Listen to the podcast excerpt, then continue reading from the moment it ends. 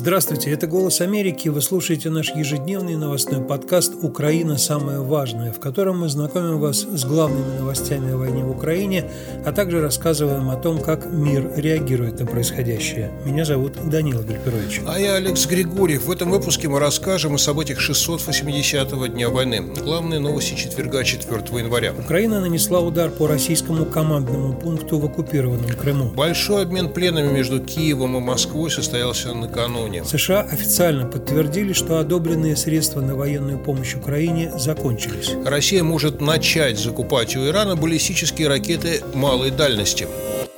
Начнем, как всегда, с военной сводки. Вероятно, главной новостью дня стал украинский удар по оккупированному Крыму. Данила, что известно об этом? Украинские военные сегодня сообщают о том, что сегодня же поразили командный пункт объединения российских войск возле Севастополя. Это сообщило Управление стратегических коммуникаций Вооруженных сил Украины. Они сказали, что сегодня около трех часов дня Вооруженные силы Украины поразили командный пункт объединения российских оккупационных войск. Ну и командующий ВВС Украины генерал-лейтенант Николай Олещук прокомментировал взрывы в Севастополе и Евпатории и поблагодарил украинских пилотов и всех, кто планировал операцию за безупречную, как он выразился, боевую работу – он сказал «Привет оккупантам в Крыму, жду от вражеской пропаганды такого же эпического отчета из Севастополя и Евпатории 4 января, в который раз благодарю пилотов воздушных сил за планирование операции и так далее. Он имеет в виду такое же, говоря о том, как Россия отчитывалась о якобы уничтожении бункера с заместителями Залужного и так далее 2 января. Ну, а российские военные говорят о том, что Украина пыталась атаковать объекты на территории России авиационными управляемыми ракетами, и вроде бы эти ракеты были сбиты над Крымом, что сказала российская Минобороны. Дежурными средствами ПВО 10 украинских ракет уничтожены над Крымским полуостровом, но на самом деле даже назначенные Россией власти оккупированного Крыма говорили о том, что атака на город была, и о том, что взрывы были в городе. Местные паблики сообщали о взрывах и клубах дыма в районе Севастополя и в районе соседнего мыса Фиолент. На Фиоленте всегда были советские и российские военные объекты. Я помню, насколько память мне не изменяет, в конце 80-х там точно была база морской пехоты. В общем, много чего еще было. И мыс Фиолент – это такое стратегически важное место в Крыму. В городе был была объявлена воздушная тревога. Украинцы все это комментировали не только со стороны командования ВВС, но и разведчики. Представитель Главного управления разведки Минобороны Украины Андрей Юсов сказал, что это, можно сказать, происходит в онлайн-режиме сейчас. Имеется в виду постоянная работа вооруженных сил Украины по Крыму.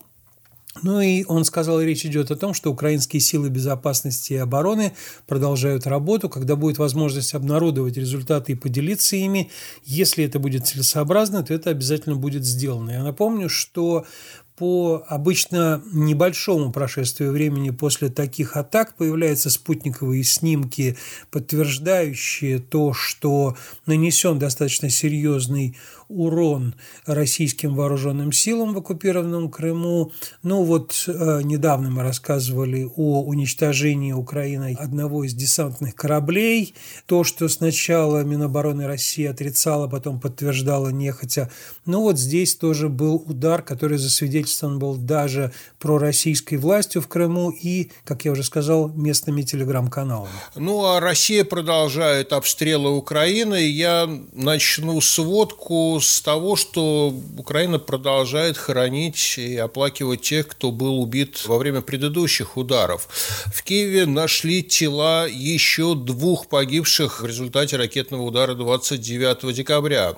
Об этом сообщила городская военная администрация. Общее число жертв в городе 32 человека теперь.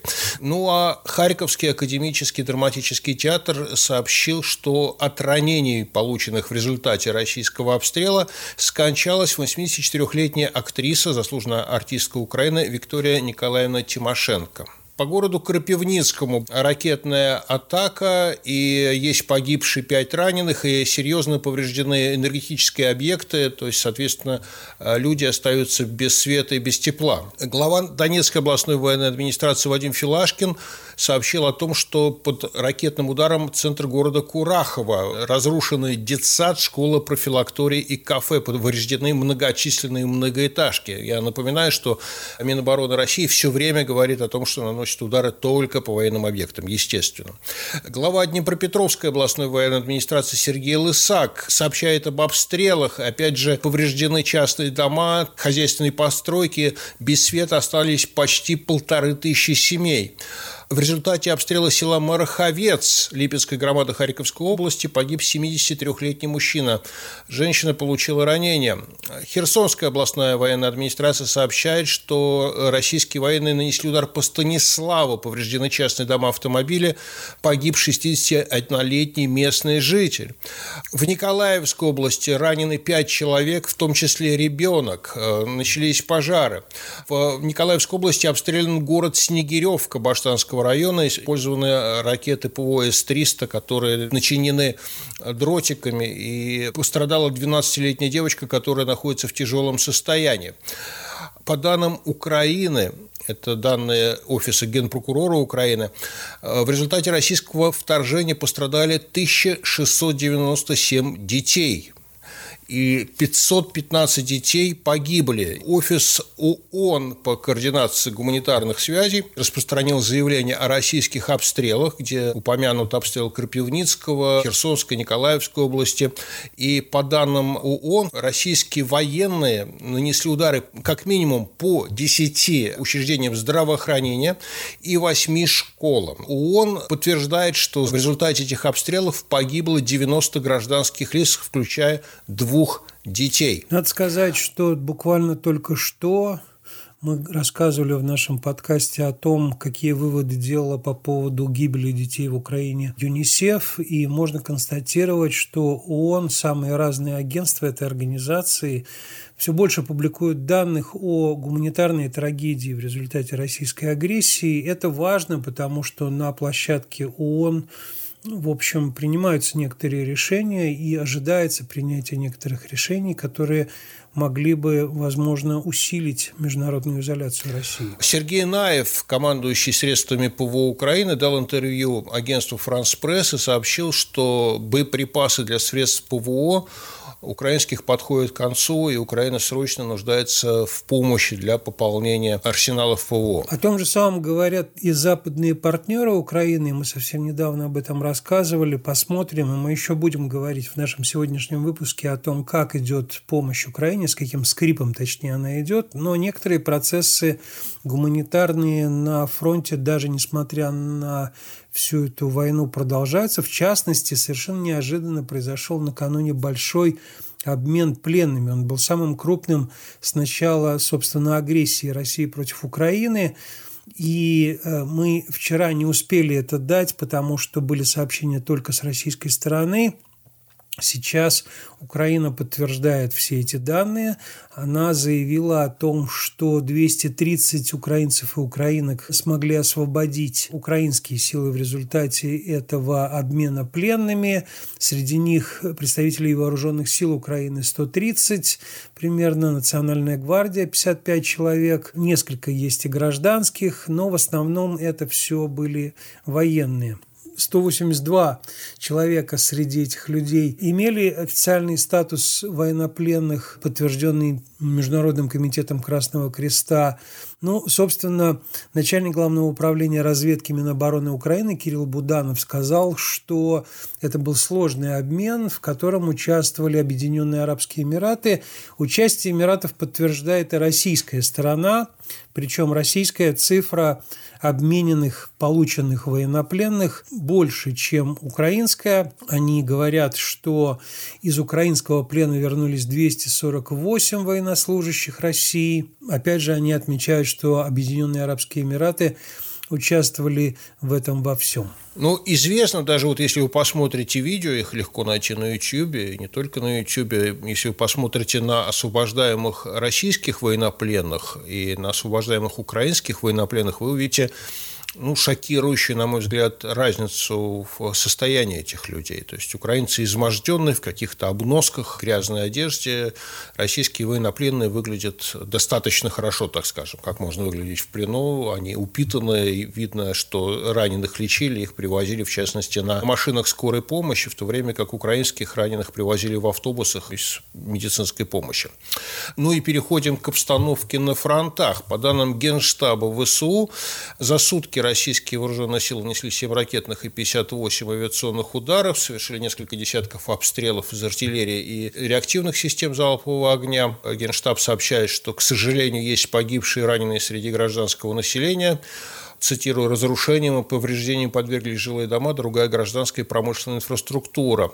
На фронте произошло 58 боевых столкновений. Наибольшая активность российские военные проявляют на Авдеевском направлении, где украинские войска отбили 32 атаки. На других направлениях атак меньше, но оживилась обстановка вблизи Георгиевки и Новомихайловки Донецкой области 14 атак. На Купинском направлении отбиты 3 атаки вблизи Синьковки, Восточной Петропавловки, Харьковской области. Авдеевка, судя по всему, в ближайшие дни будет оставаться эпицентром военных действий. Я посмотрел некоторые телеграм-каналы. Там сообщается, что российские силы ротируют войска и подтягивают подкрепление. Ну, будем смотреть, конечно. В одном из наших недавних подкастов, Саш, ты говорил о том, что в таких местах, как правило, уже не осталось людей, и бои идут за какие-то квадратные километры выжженной земли. Это действительно так. Есть много съемок Авдеевки, которая просто изрешечена полностью артиллерийской стрельбой, но сложно поверить в это, но в Авдеевке по-прежнему продолжает жить около тысячи человек. Там работает магазин, там люди э, боятся уезжать, потому что боятся мародерства, но всегда есть в городах в Восточной Украине люди, которые не уезжают из своих населенных пунктов до самого конца, буквально даже если вокруг творится кромешный ад. Довольно много медиа рассказывают о том, что происходит в Авдеевке за все это время, и это и есть, собственно, ад войны. Э, его можно наблюдать и в фотографиях, и на видео. Я всем советую просто погуглить Авдеевка и посмотреть, как это сейчас выглядит. Спикер Объединенного пресс-центра сил обороны Таврического направления Александр Штупун сообщил, что на этом направлении российские войска активизировались. Я цитирую. «Враг уже на протяжении последнего месяца точно намного увеличил количество штурмовых и наступательных действий. Помимо Авдеевки и Маленькой, это также фиксируется не так выразительно действительно, но есть и на других участках линии боевого столкновения. Он говорит, что там наносится очень много авиаударов, а После них идут атаки пехоты. И надо сказать, что в последнее время в западной прессе появилось достаточно много публикаций о том, как российские войска наступают. И вот журнал Forbes в этом году публиковал материал о том, что российская армия использует так называемую тактику Жукова. Есть известная история о том, что якобы приведена в мемуарах бывшего генерала и президента США Дуэта Эйзенхауэра, что Жуков ему рассказал, что советская армия использовала пехоту для того, чтобы разминировать германские минные минные поля. И вот якобы сейчас то же самое делает российская армия, которая атакует украинские позиции, так называемые мясные атаки. Ну, в общем, жуковская тактика в действии в 21 веке. И Главное управление разведки Минобороны Украины сообщило, что на российском аэродроме Шагол под Челябинском сгорел бомбардировщик Су-34. В социальных сетях появилось видео, какие-то неизвестные люди позируют фактически на фоне горящего Су-34. Украинцы указывают, что причины возгорания самолета уточняется, что это было, пока неизвестно. Есть небольшое добавление к новостям о том, как Украина обстреляла Крым и что там горело, которое может быть совершенно не связано с этими новостями, но почему-то российские информационные агентства достаточно активно публикуют эту информацию видимо, показывая, что украинские силы имеют все-таки помощь со стороны Запада в рекогносцировке и наведении своих боеприпасов. Вот сообщается о том, что стратегический высотный разведывательный беспилотник Global Hawk ВВС США совершил первый с начала года полет вблизи Крыма, и американский беспилотник вылетевший из авиабазы Сиганелла на итальянском острове Сицилия, курсировал к югу от побережья оккупированного Крыма примерно 20 часов. В общем, без такой четкой связи, конечно, с тем, что только что вроде как Украина произвела удачный обстрел российских военных объектов на оккупированном полуострове, но в телеграм-каналах такую связь напрямую устанавливают, при этом российские источники акцентируют внимание на том, что беспилотник был далеко и что вроде как США выучили уроки, когда был сбит фактически беспилотник «Риппер». Россия говорила, что это вроде как он резко сманеврировал, на самом деле его фактически зацепили там. Но так или иначе, в нынешний момент, неважно, на какой дистанции от Крыма был Global Hawk, достаточно, если он все видел то, что ему нужно было увидеть. Если продолжить тему помощи Украине со стороны Запада, то определилась дата, когда пройдет заседание Совета Украины-НАТО на уровне послов по просьбе Киева, мы говорили об этом накануне, что Украина запросила заседание такого совета по результатам российских последних обстрелов. Э, произойдет это 10 января. Об этом сообщил официальный представитель НАТО Дилан Уайт. Он сказал, что да, темой будут именно российские воздушные атаки, которые произошли в новогодний период. Совершенно очевидно, что там будут рассматривать, в частности, возможно, помощь Украине в области ПВО. Также отдельные страны НАТО рассматривают ускорение обучения украинских военнослужащих, и Бельгия вслед за Норвегией направит в Данию два истребителя F-16 и около полусотни человек персонала с марта по сентябрь для обучения украинских пилотов собственно, бельгийская Минобороны об этом заявила, мы видим, что все более активно коалиция истребителей, так называемая, осуществляет практическую деятельность для того, чтобы готовить украинских пилотов к использованию F-16. Я напомню, что эта подготовка будет осуществляться сразу в нескольких странах – Британия, Дания, Румыния и Соединенные Штаты. Тем временем Белый дом официально подтвердил, что деньги на помощь Украине закончились. Об этом заявил э, координатор по стратегическим коммуникациям Совета национальной безопасности США Джон Кирби, который провел брифинг. И он сказал, что для того, чтобы эти деньги появились, нужно, чтобы Конгресс США, который отвечает за американский бюджет, ни один доллар не может быть потрачен администрацией без разрешения законодателей, не примет соответствующее решение, которые сейчас стали объектом торга, как, вероятно, известно всем, кто следит за американскими новостями. Ну и кроме того, он подтвердил, что к Украине нет никаких претензий по поводу неправильного использования предоставленных Соединенными Соединенными Штатами вооружений, материалов, любой помощи. По словам Кирби, за этим следят очень тщательно, и пока никаких нарушений не обнаружено. Хотя, как вы знаете, российская пропаганда неоднократно вбрасывала утки о том, как украинцы распродают, теряют, уничтожают и воруют иностранную военную помощь. Действительно, именно российская пропаганда всегда сообщала о том, что оружие из Украины появлялось в третьих странах, что это все безответственность Киева, Киева, и вот смотрите, что вы делаете по поводу поставок оружия. Там на самом деле и представители Конгресса много подтверждали, что есть отчетные механизмы. В свое время конгрессмены, сенаторы посещали Киев и переспрашивали украинское руководство, как осуществляется такой контроль, и получали исчерпывающие ответы. Но надо сказать, что Россия в ее агрессии против Украины тоже довольно сильно помогают. Мы много рассказываем о том, как Иран снабжает Россию дронами «Шахед», которые уже под российскими названиями летят уничтожать мирные объекты в Украине. Ну, а теперь Москва планирует закупить у Тегерана баллистические ракеты малой дальности, о чем пишет издание Wall Street Journal. И это ему рассказали американские чиновники. Естественно, эти баллистические ракеты прямо пойдут на фронт, чтобы продолжать обстреливать украинские города. Об этом тоже американские чиновники сказали Wall Street Journal. Желание Москвы приобрести у Ирана вооружение появилось в середине декабря 2023 года. Ну, и речь идет об именно этом вооружении когда представители российской делегации посетили полигон в Тегеране, где им показали ракеты ближнего радиуса действия «Абабил». И ранее об этом визите в Иран не сообщалось, но он последовал за поездкой в Тегеран министра обороны Сергея Шойгу. Очень интересно, что схема та же самая, что и с Северной Кореей. Сначала Шойгу приезжает, что называется, стелить ковер для последующей технической многочисленной делегации.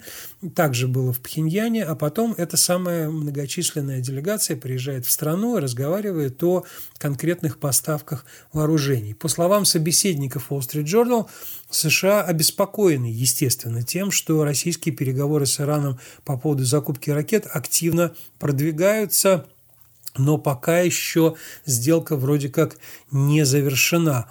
Таким образом, формируется такая коалиция ракетно-артиллерийская Россия, Иран, Северная Корея, где поставки могут быть налажены в обход любых мониторинговых механизмов.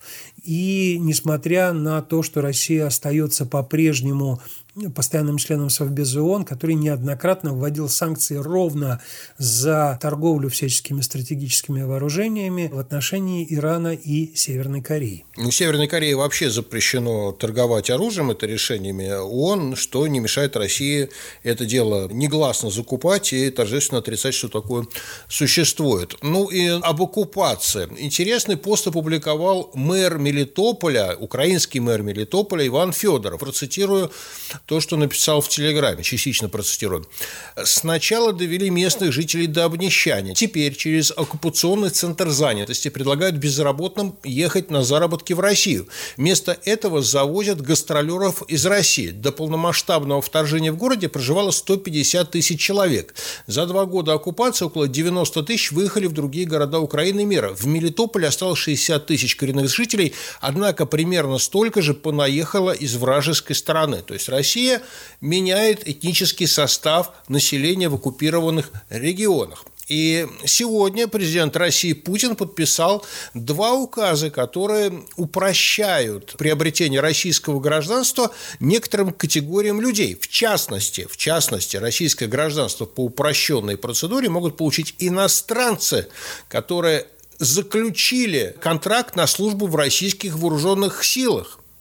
А кроме того, граждане Украины, Ирака, Сирии, Афганистана и Йемена, а также некоторые лица без гражданства могут получить гражданство России без знания русского языка и так далее, того, что там требуется, у которых есть хоть какие-то корни в России. Например, они были рождены от иностранных родителей а, на территории Советского Союза. То есть Россия, уничтожая свое собственное население, сколько там сотен тысяч молодых мужчин э, погибли, стали инвалидами, инвалидами оказались неспособны для продолжения рода, теперь пытаются пополнять собственное население. Надо сказать, что Россия при этом, меняя этнический состав городов Украины и, собственно, издеваясь над тем населением, которое она сначала долго-долго бомбила, потом оккупировала, а сейчас э, мучает самыми различными мерами, в том числе принуждением к российскому гражданству, обменом, скажем, любых социальных выплат и благ на лояльность, это все еще и пытается рекламировать за границей. Дело в том, что в итальянской Модене только что было объявлено о предстоящей выставке о так называемом расцвете Мариуполя, который стал страшной трагедией. Об этом сняты известные международные фильмы, это зафиксировано на самых разных уровнях, в том числе огромные братские могилы в районе Мариуполя и так далее. Вот этот расцвет Мариуполя под российской оккупацией будет рекламироваться на выставке в итальянском городе. Естественно, как только об этом узнали, украинское посольство в Италии выражает по этому поводу протест. Ну и Заявление МИДа Украины э, гласит следующее. Выставка в Модене о расцвете Мариуполя под российской оккупацией, расцвет, естественно, в кавычках, это провокация. МИД Украины уже поручил украинскому посольству в Риме подготовить официальное обращение. Ну и в целом надо напомнить, что Джорджия Мелони, которая возглавляет правительство Италии вполне поддерживает Украину. Сейчас в Италии нету пророссийского правительства, они бывали раньше, но сейчас этого нет. И вообще Италия поддерживает Украину в том числе и вооружениями. Но периодически в этой стране происходят такие вот как бы прорывы российской пропаганды, и это совершенно очевидно один из них. Ну и новости, так скажем, из страны союзника России. Известный белорусский правозащитный центр «Весна», лидер «Весны» Олесь Беляцкий, лауреат Нобелевской премии мира, находится в заключении. Политзаключенный режима Лукашенко сообщил, что по меньшей мере 1645 граждан Беларуси были задержаны за выражение антивоенной позиции после вторжения России в Украину. И 82 белоруса были осуждены по уголовным делам на срок от 1 до 20 трех лет. По данным весны, 13 осуждены за диверсию на железной дороге. Это, помните, в самом начале вторжения на железнодорожных путях Беларуси, по которым перевозили российские войска и технику, произошло несколько аварий. Вот эти 13 человек эти аварии, судя по всему, совершали. Они в общей сложности осуждены почти на 200 лет лишения свободы. Не менее 26 человек подверглись преследованиям за публичное осуждение российской агрессии, помощь белорусским добровольцам, поддержку Украины финансовую, материальную. А, кроме того, большое количество людей наказано административным образом. Ну и достаточно большой и громкой новостью последних дней стала история с шахматами. Шахматный мир привлекает последние десятилетия не очень много внимания, но тем не менее. Польский гроссмейстер Ян Кшиштоф Дуда отказался пожать руку российскому гроссмейстеру Денису Хисматуллину. Такая есть традиция, как вы знаете, перед началом игры гроссмейстеры жмут руку друг другу и начинают играть. Так вот, Дуда отказался пожать руку Хисматулину, который неоднократно выступал в поддержку войны России против Украины. Хисматулин не подавал официальной жалобы, и, собственно, правила обязывающего игрока пожимать протянутую руку не существует. Поэтому для Дуда это не закончилось ничем, для Хисматулина ничем, но Хисматулин еще пожаловался на то, что его заблокировала известнейшая шахматная платформа chess.com, которая, кстати, была заблокирована в России в апреле 2022 2022 года. То есть chess.com – это крупнейший шахматный портал, который в том числе проводит денежные турниры, где можно заработать реальные деньги за победу. И Хисматулин пожаловался на то, что chess.com ввел в отношении него персональные санкции. Как написал Хисматулин, цитирую, «началось бурное обсуждение в соцсетях, где стали вскрываться факты того, что я совместно с Сергеем Корякиным неоднократно посещал зону спецоперации с гуманитарными миссиями». Ну, в общем, пока в мире изолируют тех, кто поддерживает российскую агрессию. Украинские самые разные прорывы в мир, в том числе и, например, продовольственные прорывы, поддерживаются очень многими. Это такое позитивное сообщение, которым мы заканчиваем наш сегодняшний выпуск. Сообщение о том, что сеть кафе-магазинов «Молоко от фермера» – это такая довольно известная сеть украинская открыла свое первое заведение в Майами. Я напомню, что делается это на фоне того, что Россия с первых дней полномасштабного вторжения последовательно уничтожает сельскохозяйственную инфраструктуру Украины, ворует украинские сельхозпродукты, о чем есть немало фактов, видеоматериалов и так далее, и вообще пытается использовать голод, использовать продукты питания, точнее их дефицит, в войне. При этом, при всем, украинские производители пищевых продуктов могут открываться и, в общем, будем надеяться, процветать в Соединенных Штатах. На мой взгляд, это очень хорошая новость. Я думаю, что в Майами сейчас испытывают по этому поводу также всякие позитивные эмоции и пойдут в этот магазин. На этом, как я уже сказал, мы заканчиваем сегодняшний наш подкаст «Украина. Самое важное». Его для вас провели Алекс Григорьев и Данила Гарпирович. Пожалуйста, слушайте нас на платформах Apple и Google. Также можно напрямую с сайта «Голоса Америки» и на канале «Эхо». Большое вам спасибо за внимание. До завтра.